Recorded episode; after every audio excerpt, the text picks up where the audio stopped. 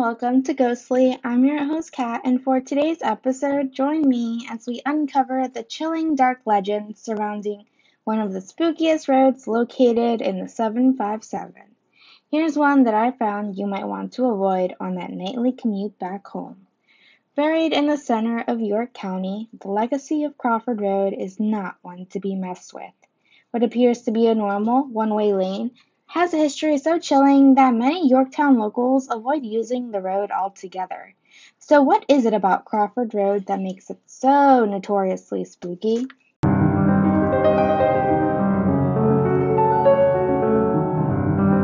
All right, fellow listeners, how can I start off our spooky adventure without firsthand experience? I was really hesitant about even taking a trip down to Crawford Road. I don't really do all the paranormal and the spooky stuff, I tend to be really cautious about these things because you never know what you're going to find, and we were not looking for trouble. From what I've heard, supernatural occurrences seem to be pretty common. The dark legends that still surround this road date back to as late as the 1800s.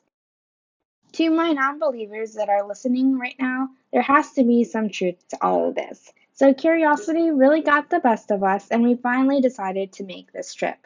The drive there wasn't bad, it was actually kind of enjoyable. It was my first time going to Yorktown, which was really interesting.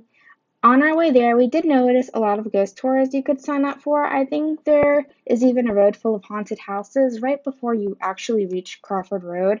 I personally found this really creepy and wanted nothing to do with it.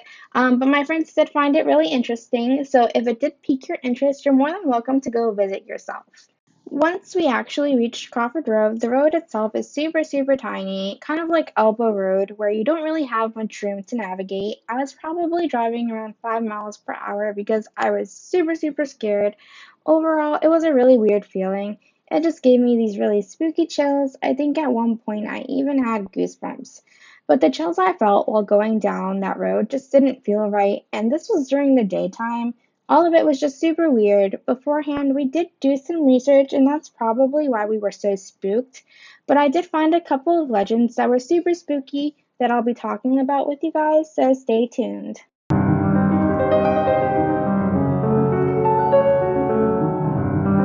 Let's go ahead and get started. One of the most well known legends I came across while surfing Reddit threads has to be of a bride to be ghost.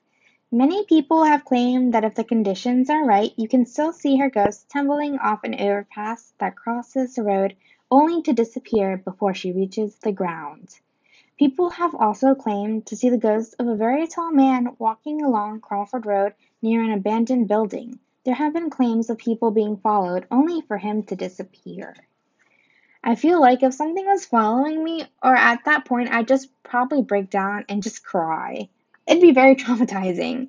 During our very short trip there, we didn't see any broad ghosties or tall ghost men following us. We did stay in the comforts of our car where we felt the safest. We just weren't looking for trouble. All right, fellow listeners, another popular claim that has been made by people is if you drive down the road late at night and stop underneath the bridge, your car will completely shut off. The battery of your car will die and you will need to be towed out from under the bridge. I'm pretty sure the towing companies love this one, but your wallets definitely won't. Many people have also experienced their windows fogging up and something walking on top of their car. When we went to visit, we made sure to keep the car turned on and the doors locked. Our car didn't shut off, but I can't even imagine this happening because where do I even start? I can barely put windshield wiper fluid in my car. I can't imagine having to deal with all of that.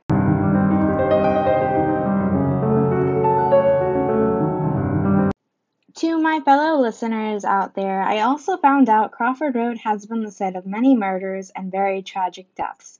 I even did some research and found a local news broadcast about it. Let's go ahead and hear some of it. It's pretty insane. That All these murders I'd heard through the years had somehow involved Crawford Road, whether they happened here or bodies got dumped. Since 1990, the York Poquoson Sheriff's Office has investigated five murders along the same dark, desolate two mile stretch.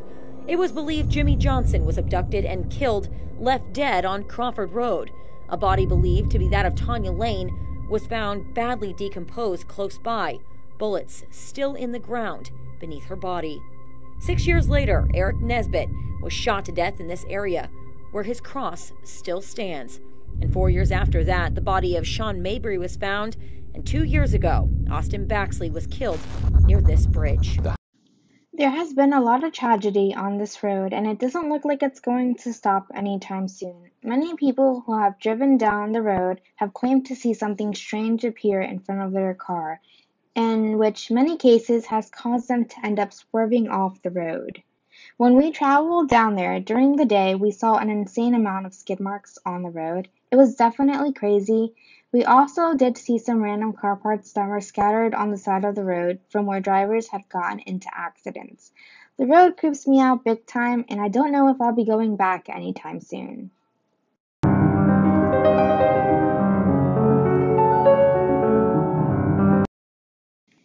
Dear listeners, last but not least, the legends surrounding the old abandoned radio building are not something to mess with. People say if you are brave enough to go up one of the sides of the bridge and you keep walking through the trees, you will eventually come across an abandoned radio building with no doors. We definitely decided to stay in the comforts of our car during our very short time here. I made sure to do my research, and thanks to Reddit threads, I actually discovered an insane amount of people have had unexplainable paranormal experiences here. Very spooky, right? Many people have claimed to see red eyes that appear in one of the open doorways, most likely the very last door all the way to the right, watching your every move. It is said that the closer you get to the building, the red eyes just vanish, but people have felt like they were being watched anyway. Many people have also reported feeling like they have had their toes stepped on, clothing pulled, and hands even touching the middle of their backs, only to turn around and see nothing there. People have also reported hearing voices, whispering, and seeing shadows of people roaming the halls of the abandoned building. Virginia paranormal investigators have come out to this site a number of times. On one trip, they brought a medium who says she saw what she thought was a guardian. It has other spirits actually trapped on this road. Actually, some of the spirits of people who have been killed along this road, she felt that their spirits were still here, and this thing kind of kept them here, and it guarded this area. To read about these unexplainable experiences people have had is one thing, and this already gives me the chills. I can't even begin to imagine actually experiencing them firsthand. It is very, very scary, and it's just a big no thank you. If it piques your interest, you're more than welcome to go visit and explore for yourself, or you can do what I did and visit youtube.com where you can experience it through others from the comforts of your home without any spooky, spooky ghosts. Discovering the dark legends surrounding Crawford Road was truly an experience, and I am so grateful to be able to share it with you all. I do know that the road holds many tragedies for those who dare travel down its path at the wrong time, especially late at night. And if anything is for certain, our spooky ghost friends definitely want more company. Tune in to next week's episode for another ghostly experience.